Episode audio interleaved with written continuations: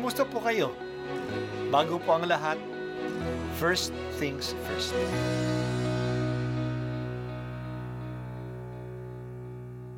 Good morning po. Sinisimulan po natin ngayon ang first things first. At dito po, tinatalakay natin sa unang bahagi ng umaga natin ay ang first readings na binabasa po sa banal na misa. Ito pong tinatalakay natin kasi madalas po kasi marami na tayong alam tungkol sa gospel readings. Pero konti po ang nagsasalita sa first readings. Pero ang first readings, bahagi din po yan ng Biblia, ng banal na kasulatan. Kaya susubaybayan po natin ang mga first readings, basahin po natin at kuminsan kailangan ng basahin ng dalawa o tatlong beses bago maintindihan kasi hindi po tayo sa familiar sa mga istorya at sa mga kaisipan na tinatalakay dito. Ang pagbasa mula sa aklat ng Henesis Sinipingan ni Adan ang kanyang asawa at ito'y nagdalang tao. Nang isilang ang kanyang panganay na lalaki, ay sinabi ni Eva, Nagkaroon ako ng anak na lalaki sa tulong ng Panginoon, kaya't Cain ang ipinangalan niya rito. Sinundan si Cain ng isa pang anak na lalaki, at Abel naman ang ipinangalan dito.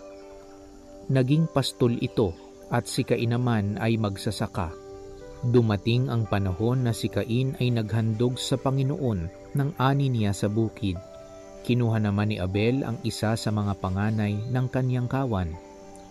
Pinatay niya ito at inihandog ang pinakamainam na bahagi.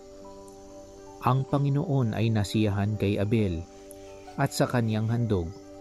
Ngunit hindi niya kinalugdan si Cain at ang handog nito. Dahil dito, hindi mailarawan ng mukha ni Cain sa tindi ng galit. Kaya sinabi ng Panginoon, Anong ikagagalit mo, Cain?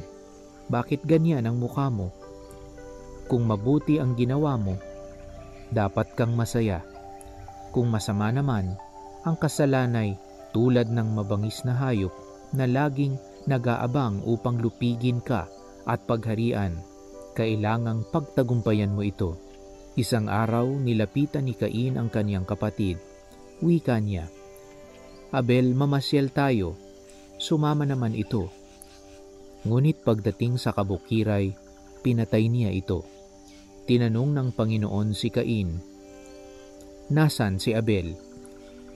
Hindi ko alam, tugon niya. Bakit? Ako ba'y tagapag-alaga ng aking kapatid? At sinabi ng Panginoon, Cain, nakapangingilabot ang ginawa mo.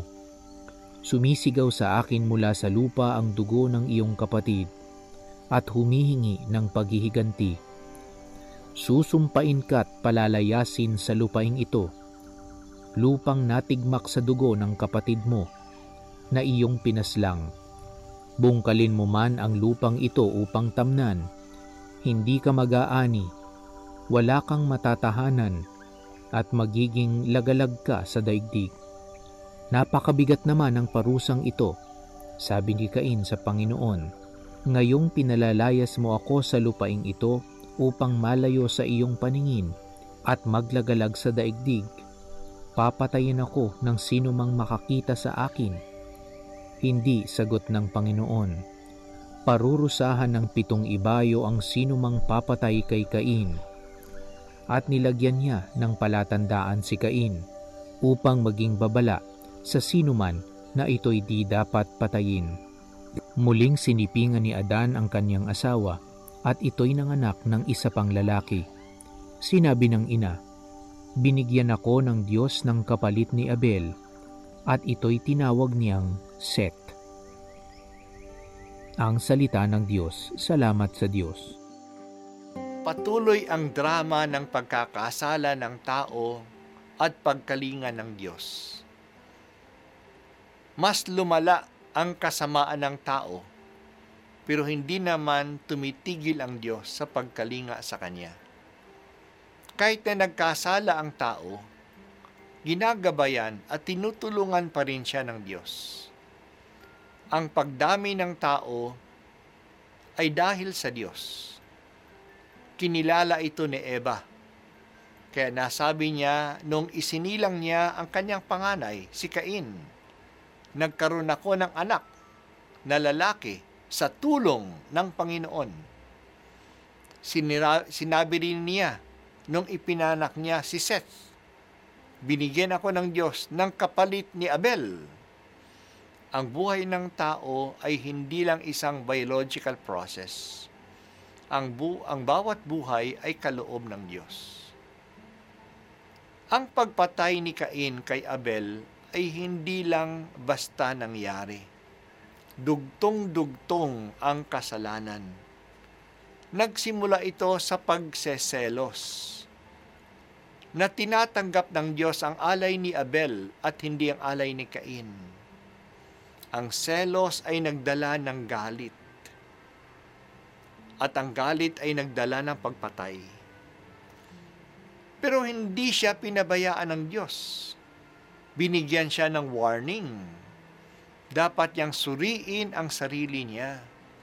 Kung may mali siya, kung may mali siya, kaya hindi tinanggap ang kanyang alay, dapat suliin ang sarili.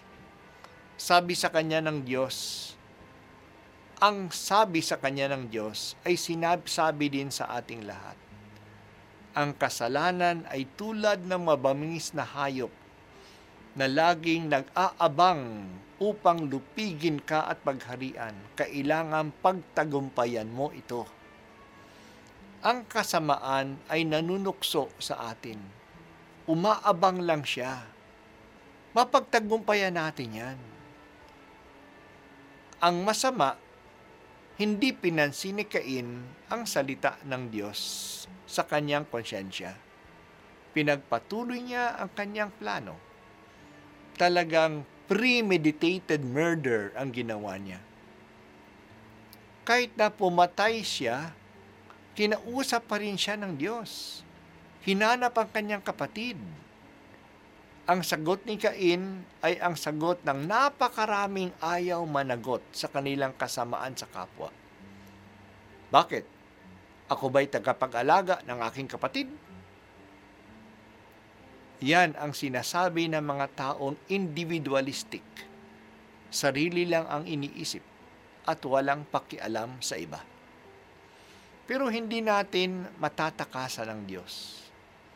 Hindi natin mapapatahimik ang ating conscience.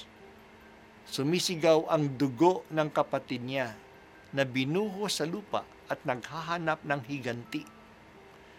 Kaya sinumpa si Cain sa kanyang trabaho. Siya ay magsasaka. Hindi na siya makakaani sa lupa. Hindi na siya mananatili sa isang lugar lang maging lagalag siya. Ang taong nagkasala ay hindi na mananahimik. Magiging lagalag ang kanyang damdamin at ang kanyang isip. Hindi tuloy, hindi totally pinabayaan si Cain.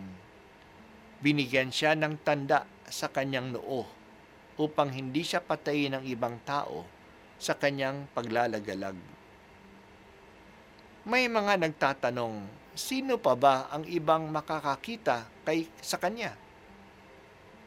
Tandaan natin na hindi lang si Adan at si Eva ang ginawa ng Diyos. Ginawa ng Diyos ang tao.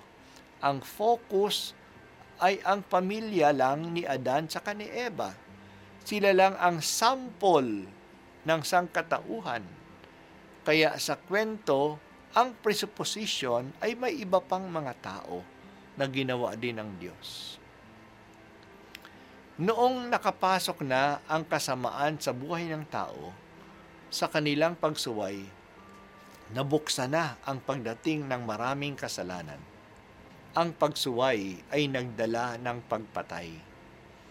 Sa dalawang pagkakasala, sa halip na makinig sa tinig ng Diyos, hindi ito pinansin. Mas nakinig sa ahas ang babae at si Cain naman, hindi pinansin ang babala ng Diyos. Sinabi ng Diyos na mapagtagumpayan ni Cain ang kasamaan. Hindi niya nilabanan ang kanyang galit. Nagpadala siya sa kasamaan. Ngayong tinubos na tayo ni Jesus, nandyan na rin, nandiyan pa rin ang kasamaan. Tinugtukso pa rin tayo, pero mas kaya na nating mapagtagumpayan ito. Marami mga tulong na binibigay sa atin sa ating pakikipagtunggali sa kasamaan.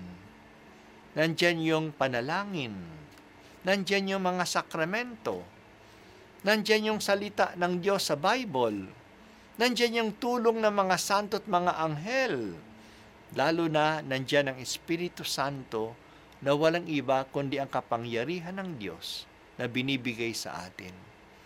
Labanan natin at pagtagumpayan ang kasamaan na palaging kumakatok sa ating puso. Ito po ang unang pagbasa at ako po ay si Bishop Broderick Pabilio dito sa First Things First.